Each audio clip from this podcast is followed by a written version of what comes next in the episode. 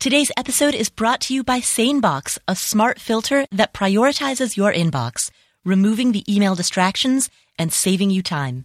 Get a free $25 credit at sanebox.com slash Paula.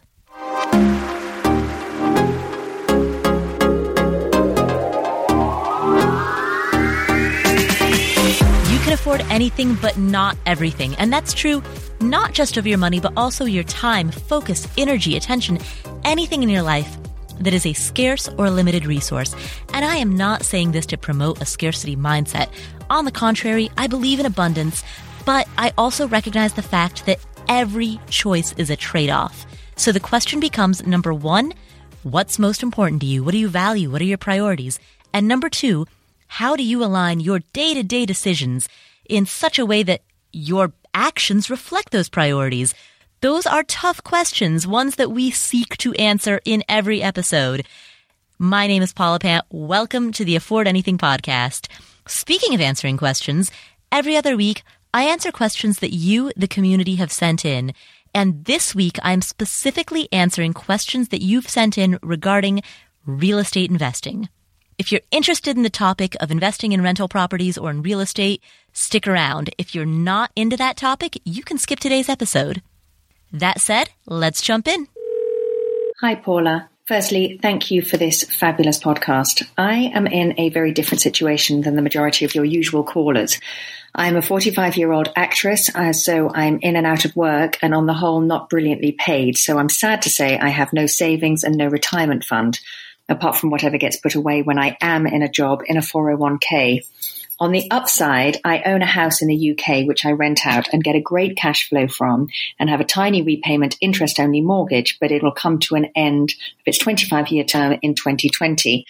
I've had it valued at £500,000. I have a 100,000 mortgage and 400,000 pounds in equity at the moment. That's about $515,000. My dream is to buy rental properties here in the States and to have passive income so I can pursue my acting career, but I am finding it impossible to get a mortgage because of my tax returns. Basically, I put in as many expenses as I can to offset my earnings in order to not pay too much tax, so my net income is really low. I'm willing to take money out of my house in the UK to have a bigger down payment, but there's no point until I know I can get a mortgage here. I know you've mentioned something about getting a private investor to take place of a regular mortgage. How would I go about finding one and setting that sort of thing up? I would also love to know how you managed to get your first properties. Any suggestions? I really don't want to have to sell as I've always seen it as my pension and basically it's the only stable income I have. Thank you so much. I hope I get a response from you. Bye. That's a great question. Now, before I answer, I'm going to give a disclaimer. I don't know the financial system in the UK. So I'm going to answer this question as though you had just asked this question about a property that is based in the United States because the US system is the one that I'm familiar with. So I'll give you the answer that I would give to someone who who was in your situation but whose property was located here in the US. And then it's up to you to figure out how that translates into the UK market. But this property that you're describing, the property that you already hold, you have a lot of equity in this. For you said 400,000 pounds in equity. That's an incredible amount. You can take a cash out refinance loan against that equity. You don't need to sell the property in order to get the money out of it. You can borrow against the equity that you already have in that home. That loan is referred to as a cash out refinance. Essentially, what you're doing is you're refinancing the mortgage and taking cash out. And so that money is then paid to you as cash, as a check that gets deposited in your bank account. The power of that is really, it's threefold. Number one, because that loan, the cash out refi, is secured by the equity in the property, it is not contingent upon your income in the same way that qualifying for a primary residence mortgage or a second home mortgage would be. So in other words, even if you don't make very much money on paper, you know, even if your tax records show that you don't have much income, you could still qualify for a cash out refi because that cash out refi is being secured by the equity rather than by your earnings. The second benefit to that is that because the cash out refi is paid to you in the form of cash, you will then, once you get that loan, you will then end up with a big chunk of cash that is sitting in your bank account, which means that when you go to make an offer on a property, you can, if you choose to, have the option of making that offer as a cash offer, meaning that you can make an offer on a rental property that is not contingent on financing. And when you do that, you have, in many cases, a better chance of getting a better deal because many sellers, all else being equal, would prefer to accept a cash offer as compared to an offer that is contingent on financing from the buyer and that could be then held up by financing delays. So the question that you asked was, how do you get a private loan? I'll answer that in a moment, but first I want to zoom out and ask the question, should you get a private loan? Because it seems to me like that is not the route that you should be taking when you have the opportunity to get a cash out refi. If I were in your shoes, that's what I would choose. Again, this is not legal advice. This is not tax advice. I'm simply telling you what I think that I would do if I were in your shoes, and I would absolutely get a cash out refi before I would get a private loan because those types of loans are generally speaking going to be cheaper you're going to have a better interest rate and you're going to have better terms. Again, giving all of the disclaimers that this is not legal advice, this is not tax advice, always consult with a financial professional, all of those standard disclaimers. For me personally, I use private investors as a last resort, not a first. So that's why it concerns me that that was that you phrased the question as how do I get a private loan without first asking is this the appropriate loan for me? Now, in terms of how do you get a private loan, it's all about networking. So, what I would do is, whatever area you're interested in investing in, meet with the real estate investors in that area, meet with the investing community. People who give out private loans are going to be very well networked with the real estate investors of a local area. Now, oftentimes, people who issue private loans are interested in shorter term loans. They often want their money back within one year, two years, three years. But in some cases, you may find private investors who are willing to issue longer term loans. And in other cases, you may also find that a one year or three year private loan is your entry card to a house, which you could then later refinance. That latter option that I just described, I would be a little cautious about it because I would never go into anything unless I had multiple exit strategies. And the problem with taking out a private loan that has a very, very short term balloon payment is that if you only have one exit strategy and that exit strategy fails, then you're stuck with a giant balloon payment. So, what I would do if I were you, if I were looking for private loans, is network with the investors in your target area and look for a private lender who is willing and able to issue a longer term loan. Even if that loan is more expensive, which it most likely will be because you're paying for the ability to hold that loan for a longer length of time. But again, personally, if I were in your shoes, I I wouldn't go that route until I absolutely had to. Uh, I've only taken out one private loan, and it was when I had exhausted all other options. A cash out refi is probably going to be, in most cases, a much better deal. So that's the route that I would go if I were in your shoes. Our next question comes from Yolanda. Hi, Paula. This is Yolanda. I am 34 years old. I live in Hyattsville, Maryland, which is right outside of Washington, D.C. area. This might seem contradictory, but I actually enjoy renting and the lifestyle that I live right now. But I still have the dream of wanting to invest in a real estate property. I'm trying to figure out how do I go about this and is it even smart to get a rental property even if I don't live in it at first. I know the traditional way of things is to buy your own home first and then use that as leverage for investment property, but can I do it a different way? Um, so just to give some background with numbers, I have 12,000 set aside for investing in real estate. I have about 40,000 in retirement, 10,000 in a Roth IRA.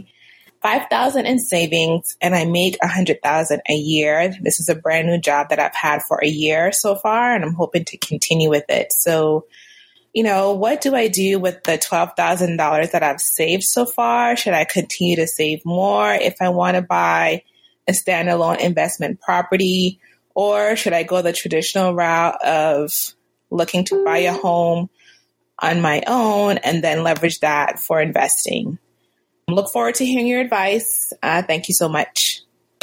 Yes. So my answer is absolutely do it. I love that idea. And here's why. First of all, just, just because everybody else is doing something doesn't mean that it's a good idea.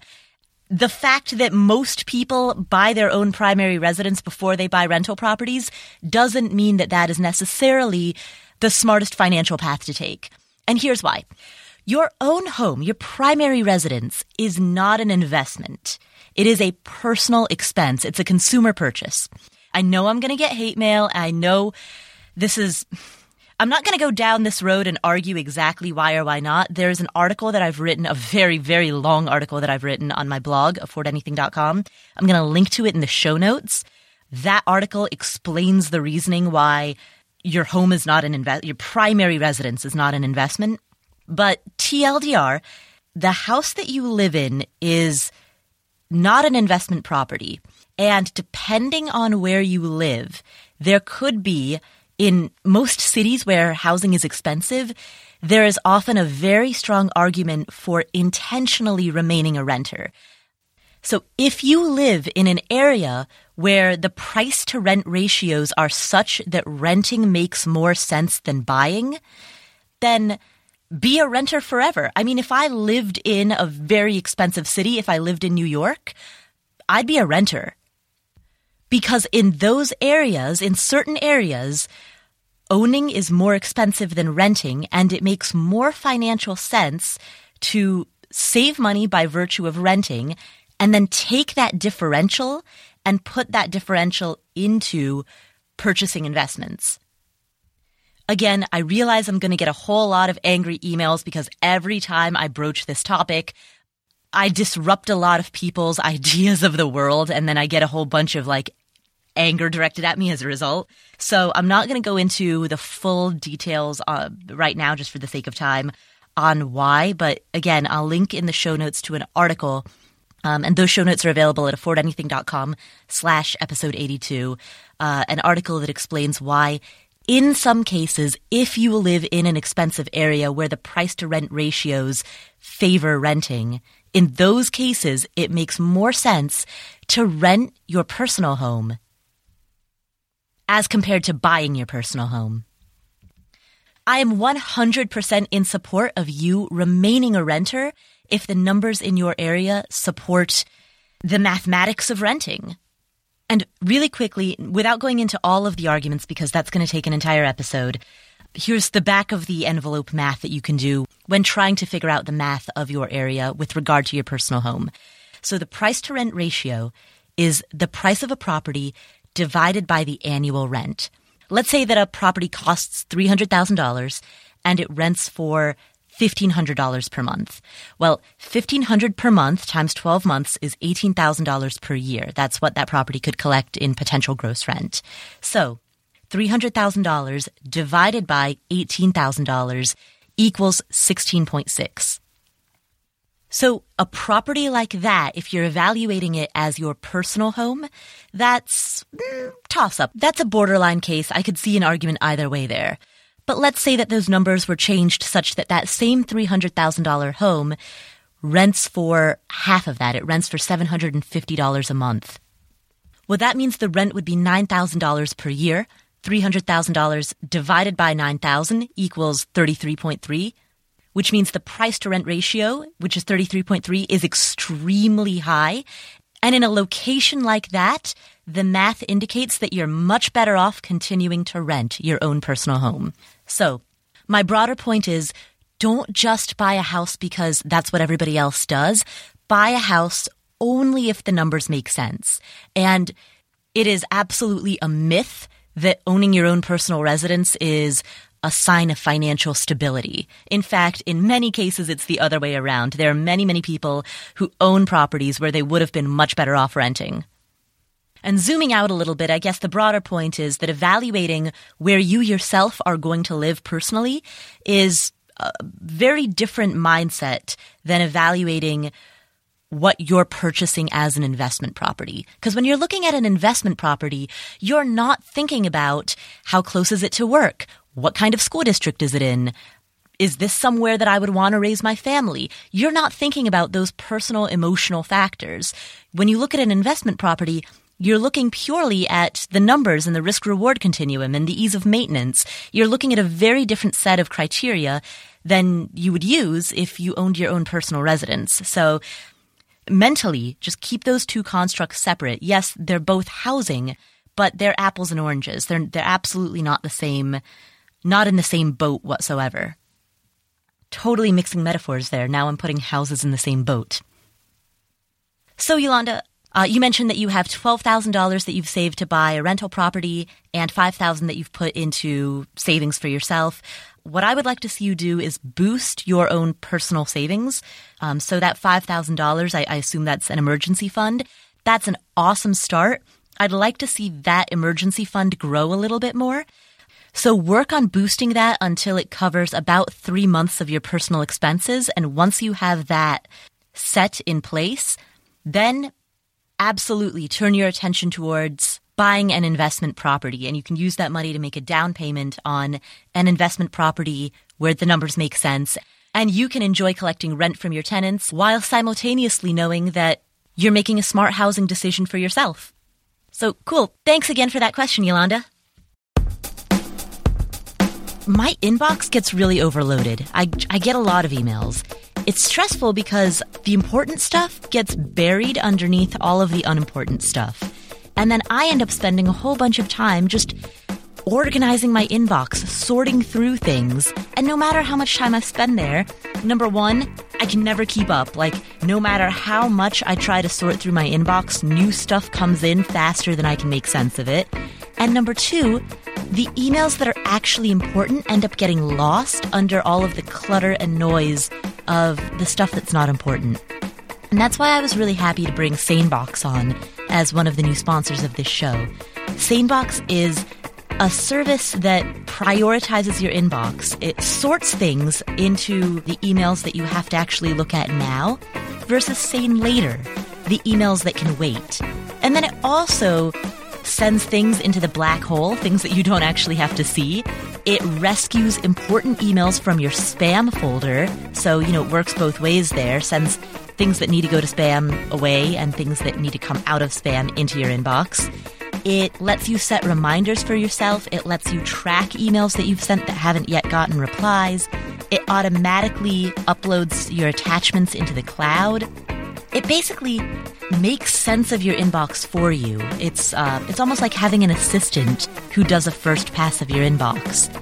The basic plan for SaneBox starts at only seven bucks a month, but if you want to give them a try, for free. You get a free trial, and on top of that, you also get a $25 credit if you go to sanebox.com slash Paula. That's sanebox.com slash P-A-U-L-A. Give them a try. I mean, what do you have to lose? Go check them out for free, get the free $25 credit, and then see if they offer the value that you need. See if they are making your email experience more pleasant. So sanebox, S-A-N-E-B-O-X dot com slash P-A-U-L-A.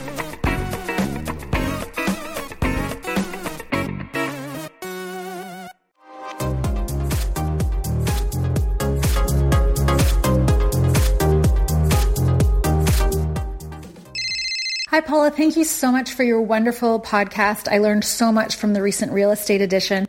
I was just wondering, I would love to hear you talk about what criteria you use when you're shopping for an investment property. Specifically, what qualities about a property make you go, oh my gosh, this is a great buy. I'm definitely going to buy this. And on the flip side, uh, what qualities have you go, no, I'm definitely not going to buy this, or, you know, this is not a good investment. And if you could provide some examples, that would be amazing as well. You just have so much experience. And as a new investor, I'm nervous about buying my first investment property. So thank you for any guidance and keep up the great work. Oh, this is one of my favorite topics. Okay, I could talk about this for a while. All right, here we go. So, first of all, and I think those of you who have been listening to me for a while know exactly what I'm about to say. I use uh, as just a first pass sorting mechanism. There's a very, very rough back of the envelope calculation that I do that's called the 1% rule. And it just means that the gross monthly rent should be at least 1% of the purchase price of the property. And when I say purchase price, I really mean the acquisition cost. So purchase plus initial repairs. So basically what I mean is, and because I realize I'm just throwing a bunch of big words around, what I mean is for every $100,000 worth of property, it should rent for at least a thousand a month. So a $200,000 property should rent for 2000 a month. 300,000 should rent for 3000 a month. Now, this is a very, very rough back of the envelope calculation, so it doesn't take any expenses into account. It doesn't, it, it doesn't take anything into account whatsoever. It's literally back of the napkin math. So never, ever, ever use this as your deciding criteria. Use it only as a first pass sorting criteria. Think of it kind of like, if you're um, on Tinder or Bumble or any one of those dating apps and you have to very quickly decide whether you're going to swipe left or right, that's what this is. This is not the who are you going to marry decision. This is just the which way are you going to swipe, swipe left or swipe right. That's what the 1% rule of thumb is. And the reason for it, because it's more important that you understand the reason why so that you can then make these decisions for your own and, and think critically about how you want to evaluate properties. The reason for that is because of something called the cap rate or the capitalization rate. Here's how that works. So generally speaking, and again, I'm using an incredibly, incredibly broad generalization, painting the entire country with a huge paintbrush. So take this with a massive grain of salt. I'm really mixing metaphors here, big paintbrush, grain of salt, but you know, generally speaking, about half of the gross rent will get spent on operating costs. And by operating costs, I'm referring to property taxes, homeowners insurance, repairs, maintenance, management fees, all of the expenses that are associated with maintaining a property, operating a property. So ballpark, and of course, it's going to vary depending on where you live, how much maintenance the property needs, the property tax rates in the area, whether or not the landlord pays the utility bills, uh, you know, there's going to be variance within that. But as a very broad back of the envelope generalization, about half of the gross rent will get swallowed up by operating costs. So again, just doing back of the envelope math, let's walk through a sample. Let's say you've got a $100,000 property that rents for $1,000 a month. At 1000 a month, that means that its potential gross rent would be $12,000 per year, which is the amount of money that the property potentially could collect if it were fully occupied all 12 months of the year. For the sake of example, we're going to assume that you don't collect any other fees, like you don't collect pet rent or storage fees or charge for a coin op washer dryer. We're going to assume that that $1,000 a month is the maximum that you're going to charge. So potential gross rent is $12,000 per year minus vacancy, which we're going to just estimate at $500. So your effective gross rent will be 11,500 per year. That assumes ballpark around a 95% occupancy rate. Now, if your effective gross rent is 11,500 per year and half of that or 5750 per year gets swallowed up by operating costs, then the other 5750 per year is your net operating income. And net operating income divided by the cost of the asset is the cap rate, which is analogous to the dividend essentially that you're getting on the asset. So, 5750 divided by $100,000 equals 0.0575. Multiply that by 100 in order to see it expressed as a percentage. That's 5.75%. Essentially, rounding up a little bit, we'll say it's 6%. And what that means is that you have a property that is known as a six cap. Again, that means that the dividend payout on the property is 6% of the value of the asset. That's the net operating income that you're collecting from the property, the value of the asset. Now, the reason that I use the 1% rule of thumb as my bare minimum sorting criteria is as follows.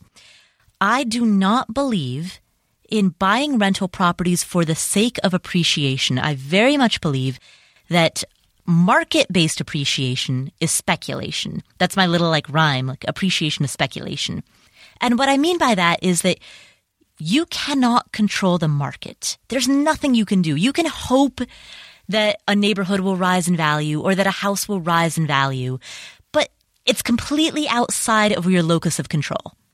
So to buy a property based on the hope that it may rise in value is speculation, and speculation is just a, another word for gambling.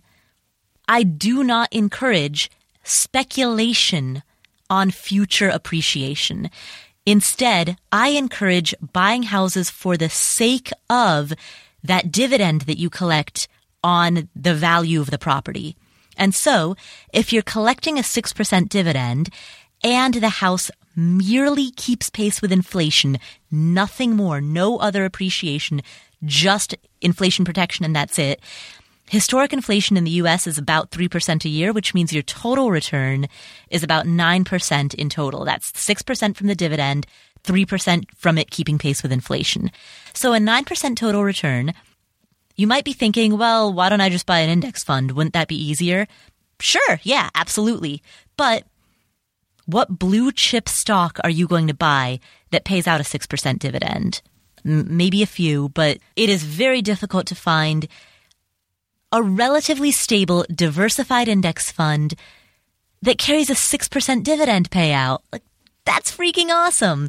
And that's why I think that buy and hold rental properties are such a great strategy, particularly for people who are interested in retiring early, because that emphasis on on the dividend, on the cap rate is a big piece of what allows people to access cash flow now rather than waiting for appreciation that may or may not happen in the future. Now, other than math, like I'm not, I shouldn't say other than math, but other than that, which, you know, I, I've mentioned on several episodes, what other criteria do I look for in a property? Well, I'm glad you asked. First, of course, I'm going to take a look at the neighborhood. Now, broadly speaking, neighborhoods are classified as Class A, Class B, Class C, or Class D. And when I say classified, what I mean that figuratively. There isn't like a panel of judges. This isn't Dancing with the Stars. There's no panel of judges that's like assigning different zip codes to, zip, to different classes. But investors will, by informal group consensus, decide that a given neighborhood is class A, meaning it's, you know, higher end, it's luxury, it's the type of place where you you would have the type of rental properties that have granite countertops and stainless steel appliances. And those are the type of neighborhoods in which you have more stable tenants who, you know, tend to have less turnover and often fewer problems. As with many investments, there tends to be an inverse correlation generally between risk and reward. So class A properties are often the easiest to manage, but often also have lower returns. And by the way, when people say what's a good cap rate, I will say contextualize cap rate based on whether you're in a class A neighborhood or a class D neighborhood. I mean, getting a six cap in a class A versus getting a six cap in a class D are two completely different types of returns in the same way that getting a certain return on uh, a treasury bond is very different than getting that same return on an individual stock, you know, because a treasury bond has such a different risk profile than an individual stock. Well, same deal. You want the reward that you're seeking to be commensurate with the risk profile. So first decide what type of neighborhood you want to be in. Do you want to be in a class A neighborhood? Class B, which is like a step below that? Class C, which is a step below that?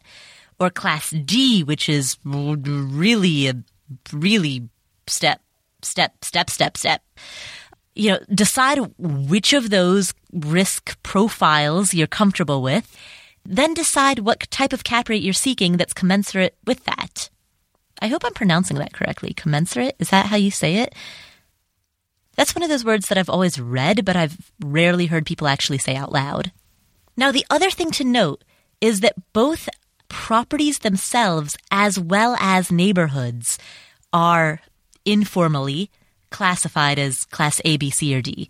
So you can have, for example, a class C property in a class B neighborhood or a class B property in a class A neighborhood. And what that means is you might have a class B neighborhood and then there's one house on that block. It's, you know, the worst house on the block. It's the type of house that you would normally find in a class C neighborhood. But here you are in a class B neighborhood and there's that class C house in the class B neighborhood.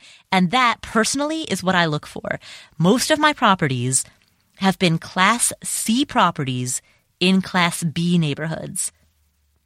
And the reason that I search for that is because it gives me the opportunity to do what's called forced appreciation. Now remember what I said earlier.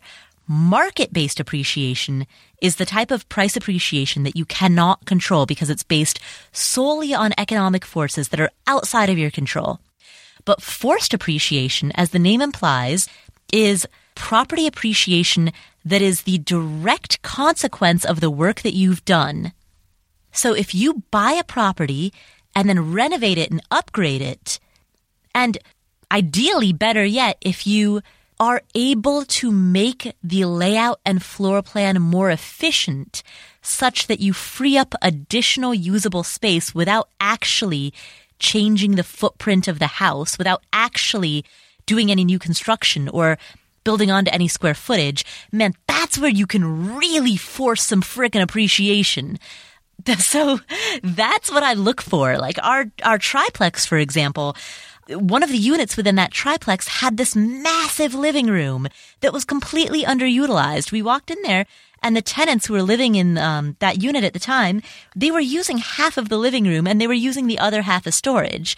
And so what we did when we bought the triplex was we just put up some drywall in the middle of the living room and boom, extra bedroom. Uh, I mean, the the room had proper ingress and egress. It met fire code. All of that. You know, those are all of my caveats and asterisks. And an inspector's been through it. The place has a certificate of occupancy. All of that is totally above board. But you know, with just basically the cost of some drywall, we turned a two bedroom into a three bedroom just by rethinking the footprint of that place. And as a result, we were then able to force appreciation into that unit because now that it's a three bedroom, we can collect more rent from it and the property is worth more by virtue of the fact that it's a three bedroom, even though the actual square footage is exactly the same. Similarly, house number five, we added a bathroom in what used to be a laundry room. So again, the square footage itself is the same, but because we found additional space, that was being underutilized and that could be turned into a bathroom, we were able to force appreciation on the property, which gets us higher rent and raises the property value. So that's the other thing that I look for. All else being equal, you know, the 1% rule of thumb is the minimum uh, sorting criteria. It's the swipe left to right decision maker. But once I have a basket of candidates that have met through that first pass sorting mechanism, yeah, then it's time for me to evaluate the opportunity to force appreciation. In other words, the opportunity to buy something that's undervalued because the the seller doesn't recognize the underutilization of the property. The seller doesn't recognize that that laundry room could be turned into a bathroom or that that living room part of it could be turned into another bedroom. Or maybe the, you know, I can't, I can't make any assumptions about what the seller may or may not think. Maybe the seller does recognize it, but either doesn't have the interest or the ability to utilize that space in that way. That's fine. I'm looking for that potential. I'm looking at a property not for what it is, but for what it could be. I'm walking in there looking at the kitchen and not necessarily seeing the dingy, closed off, dark kitchen that it is. I'm seeing, hey, if we rip out this one not load bearing wall, this one partition wall, this kitchen can pretty easily open up into that living room and boom, now we have an open floor plan. Sweet. So then I buy the house with a pricing as though it's got this like old, outdated layout. And with just a little bit of work, which I hire out to a team of contractors, now the house looks much more modern. If you want to see some examples of this, in the show notes, which are available at affordanything.com slash episode 82, I'm going to post links to some blog articles that I've written that have pictures of some of the renovations that I've done. So the example of opening up the kitchen, that came from a recent renovation that we did. I'm going to link to that article in the show notes. Also, the example of the bathroom came from the renovation of house number five. I'll link to that in the show notes as well. So yeah, house numbers four and five are the two, those two examples. They're both going to be at affordanything.com slash episode 82. So those are some of the things that I look for when I'm looking for a property. Hopefully that was helpful. And again, that was just a very broad overview, but those are the first things that come to mind when I think about what I'm looking for in a property. Thank you so much for that question. That was really fun to answer. Thank you so much. That's it for today's show. By the way, one thing that I want to mention is that we've been getting a lot of questions. Thank you so much for sending them in. I love it when you ask questions because the Ask Paula episodes are some of my favorites. I, I just, I like hearing from you and I think this keeps stuff, it keeps it interesting. It keeps it fresh. So thank you for sending them in. Because we're getting so many questions, uh, one thing that I would like to do is start answering some of these questions on our new YouTube channel. So, as uh, many of you know, we recently started a YouTube channel. All of these podcast episodes in audio only format are on YouTube. And I have a small handful right now, as of the time of this recording, not too many, but I've got a, a couple of videos on there as well. Not many, but I'm hoping to change that and I'm hoping to put some more videos on there. And one thing that I would like to do, if it's okay with all of you, is to start answering some of these questions on YouTube. So uh, please just be aware that from this point forward, if you call into the voicemail line, I may answer that question on the air uh, in this podcast, or I may answer that question on YouTube. And if you have already called in and you don't want your question to be answered on YouTube, please let us know.